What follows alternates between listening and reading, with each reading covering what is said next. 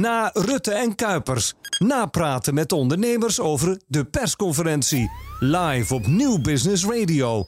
Presentatie Robert van den Ham en Ron Lemmens. Won Jip met diverse horecagelegenheden in Amsterdam. Ook in Scheveningen. Won, goedenavond. Goedenavond. Won, uh, als horecaondernemer, hoe heb jij vanavond naar de persconferentie gekeken? Ja, ik, ik heb niet als horecaondernemer gekeken. Ik heb meer als ondernemer in het algemeen gekeken. Ja, wat moet je ervan zeggen? Nou, ik, uh, ik vind het gewoon weer een aanfluiting. Oké. Okay. Laten we bij het begin beginnen. Ja, fijn. Hij, hij, hij, begon natuurlijk twee minuten lang met uh, een, een pep-talkje. En een soort uh, van dat we het met z'n allen moeten doen. We are in, in this together. een beetje de reparatie van de tegenstellingen in de maatschappij. Nou, dat heeft hij dan geprobeerd. En vervolgens schetste mijn verbazing dat hij eigenlijk de woorden hoopte en vermoeden in zijn mond nam. En dat, dat geeft weinig vertrouwen, Won, bedoel je? Want die hoop, die... Uh, nee, maar dan hadden, ze, dan hadden ze waarschijnlijk eerder... en dat zullen we waarschijnlijk over twee jaar zien als, de, als ze stuk openbaar gaan...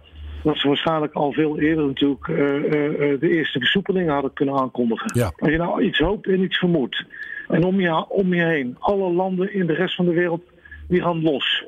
En wij, wij sukkelen er weer achteraan. Ja, kijk, hetzelfde als. Uh, ik kan me niet anders uh, uh, herinneren dan dat we normaal gesproken een weegmoment hadden van minimaal twee, drie weken. En nu hebben we dan de datum komend weekend en volgend weekend. Ja. Die heel kort op elkaar liggen. Ja, ja. Ja, ja je kunt dus mij ook niet kwalijk nemen dat ik een beetje. Want tot op heden hadden we alle reden om wantrouwig te zijn. Ja, en dat, je doelt ook uh, op die periode 18, 25 februari. Daar ja. werd ook een vraag over gesteld. Daar viel ook weer het woord hopen. Ik hoop dan dat de besmettingen minder zijn. Die week, aankom, die week hebben ze sowieso nodig om, uh, om een en ander aan te kondigen en dat overlegtraject in te gaan. Maar die week zeg je eigenlijk, die drietrapsraket, waarom? Ja, ja nee, ik, durf nog, ik durf nog eerder naar voren te gaan. Want hij begon al met hoop en vermoeden. Ja, ja. En dat waren de cijfers die nu bekend zijn. Niet over de cijfers die volgende week bekend zijn. Vrij vertaald, jij zegt, uh, hij zegt in het begin: het land gaat weer open en doe dat dan meteen. Doe de, ja, maar luister, wij, wij hebben natuurlijk vorige week alles voorbij zien komen. Gooi hem dan. Waarom moeten wij op een persconferentie wachten? We leven in 2022. We hebben allemaal een smarttelefoon. Gooi het er gewoon uit. Ja. Als we uh, wat, wat breder kijken, want ik, ik had al over die uitspraak: het land gaat weer open. Uh, die zou jij natuurlijk op een hele andere manier ook uh, kunnen interpreteren. Want voor jou is juist belangrijk dat het land open gaat. gelet op de toeristen. Je hebt veel horeca-locaties in Amsterdam die afhankelijk zijn van de toeristen. Laten we nog even luisteren wat Kuipers hierover zei. Uh, daar geldt uh, een testverplichting voor als ze Nederland inkomen. Dan moeten ze een recente antigentest of een PCR-test hebben. Ja. En waarom is dat? Uh, omdat uh, we toch zeker uh, de, de, kans op het inbrengen van nieuwe varianten et cetera, zo klein mogelijk willen houden. Is dat voor jou dan ook de vertaling naar het land gaat weer open, Won? Nee, kijk, want ik vind dit, dit is dan weer van een ander kaliber. Dus dit, die zit aan de achterkant. Dus daar kan ik echt wel mee leven. Okay. Als ik naar Amerika ga, dan heb ik hetzelfde probleem. En um, opmerkelijk ook, uh, er werd gevraagd over de testcapaciteit. Tot 500.000 mensen is er uh, testcapaciteit. Daarna wordt het een stuk moeilijker.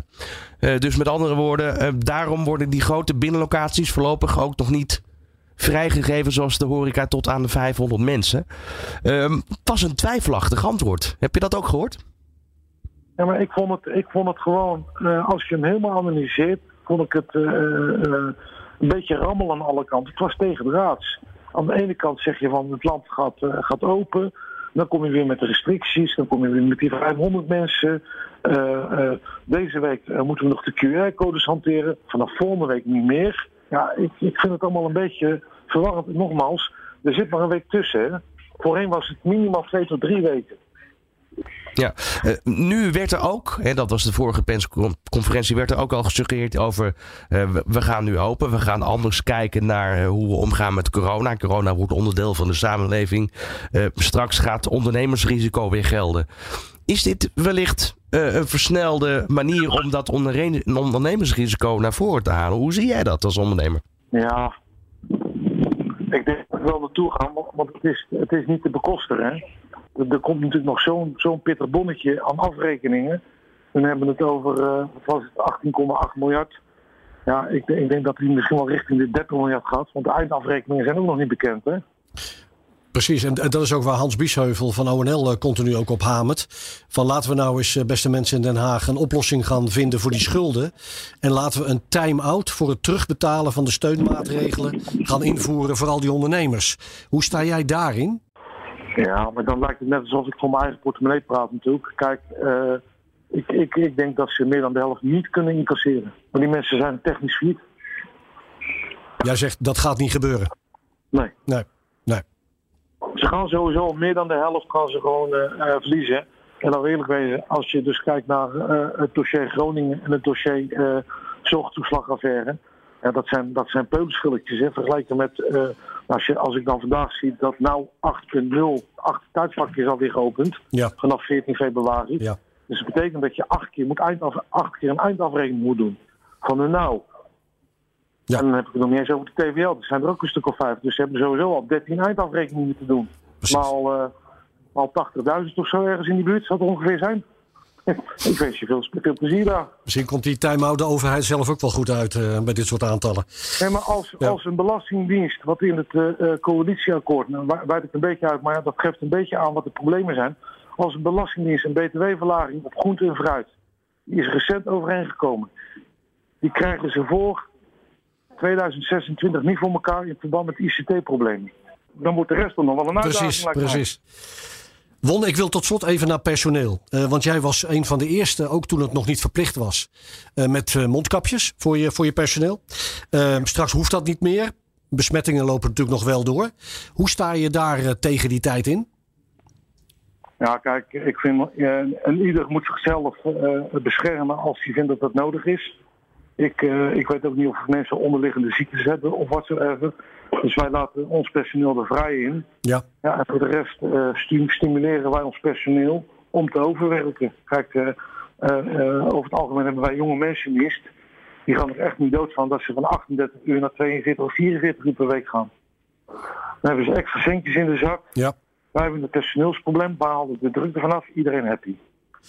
Daar nog even op voortbordurend uh, Won. Uh, want wat vanavond ook werd gezet is dat de besmettingen, dus op het moment dat je besmet bent, dat die isolatietijd teruggaat naar zeven, van zeven naar vijf dagen. Ook ingegeven door de vele personeelsproblemen die er daardoor zijn in retail en horeca. Gaat dat jou een beetje helpen dan, denk je? Ja, maar kijk, daar gaat het alweer. Snap je? Ze hebben het over ontwrichting van de samenleving. De ondernemers hebben er al twee jaar mee te maken gehad. Hè? Ja. En nu omdat opeens uh, politie, brandweer, noem het maar op. En ik snap het allemaal wel. Maar het ligt allemaal weer een beetje de nadruk op het algemeen. Ze vergeten wel even te benoemen. Uh, ik heb in de eerste golf, ik, was een van de eerste bedrijven in Amsterdam die dicht moest. En ik heb gewoon uh, al mijn personeel naar huis moeten sturen toen, uh, tien dagen lang. Ik, wij waren een van de eerste. Ja. Wij hebben daar wekelijks, maandelijks de afgelopen twee jaar mee, mee te maken gehad. Dus ja, voor ons is het niet nieuw. En wij hebben ons erop aan kunnen passen door slim te roosteren. Na Rutte en Kuipers. Napraten met ondernemers over de persconferentie. Live op Nieuw Business Radio. Presentatie Robert van den Ham en Ron Lemmens. Dit is de gevreesde zoemer die na 60 seconden pitchen afgaat. Lukt het startende ondernemers om binnen deze tijd hun businessidee uit te leggen aan een vakkundige jury? Welkom op de stip. Ben je er klaar voor om jouw pitch te gaan geven? As ready as can be, ja. Ik ben er klaar voor. Denk het wel. Ik, Fabienne de Vries, neem jou mee in Droomstart. Die klok maakt je wel zenuwachtig. Een unieke podcastserie van de ondernemer... waarin we ambitieuze Nederlanders volgen... bij het starten van hun eigen onderneming. Ik kan me niet voorstellen dat iemand hier komt... ik ben beter dan Google. Maar wat ik wel weet, is dat zij het niet doen. En jij bent erbij. Vanaf die eerste spannende pitch... tot aan de meest cruciale momenten van hun weg naar succes. Ik heb nooit geleerd om te zeggen van... Uh, oh, ik ben het waard. Volg Droomstart in je favoriete podcast-app... en mis niets van dit unieke kijkje achter de schermen. Droomstart is een initiatief van de ondernemer en podcastbureau As We Speak.